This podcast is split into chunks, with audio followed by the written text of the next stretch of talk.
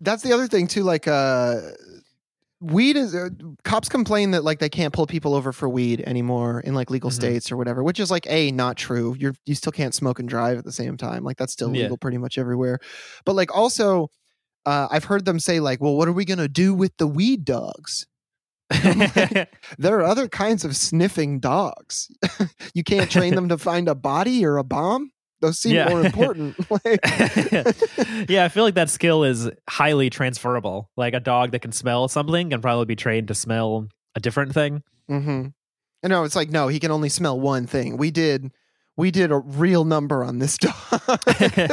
don't don't drug dogs. I, I could be wrong about this, but I feel like I've heard that it's like they're not actually that good at detecting drugs. And they also are like highly susceptible to like influence from the like cop leading yes. them. Like if they think their owner wants to find drugs, then they will because they want to please their owner. And it's kind of just a way of like intimidating someone and being like, well, the dog is interested, and seeing if they break or whatever, rather than any kind of actual it, investigation. It was like that famous horse that could count, right? Yeah, that was uh, like cl- a Clever Hans. Clever Hans. mm-hmm. Clever Hans syndrome. What a smart yeah. horse. It's like he's he's somehow dumber and smarter than the humans thought he was. Like, yeah, because I, well, I feel like, like reading a human's facial expression is that's like more impressive than counting. Yeah. Or reading body language or whatever.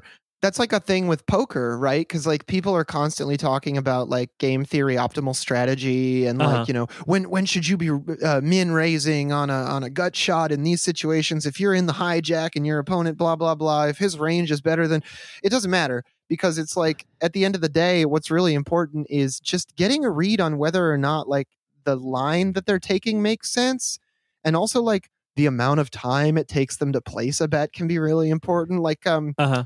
I've been watching this new Poker Face, the thing with uh, Natasha Lyonne, I think is her name.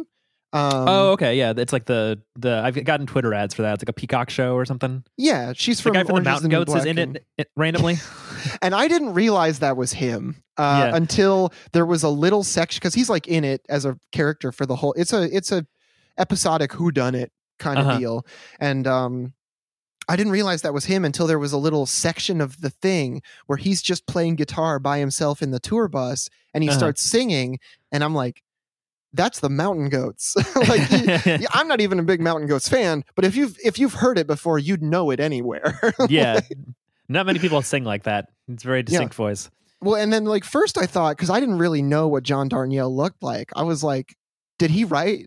Is this a, is this his song just like being played over this? Is this guy doing an impression? And I looked uh-huh. it up, and I'm like, oh, that's him. And I, I don't know why I expected him to not look like a, a Gen X kind of heavy rocker dude. I expected him to look like the I'm a P C guy a little bit. mm, yeah, I could see that. Yeah, the, the Mountain Goats is funny because it's like he, I think a lot of the music he's into, he's just one of those musicians where like he's...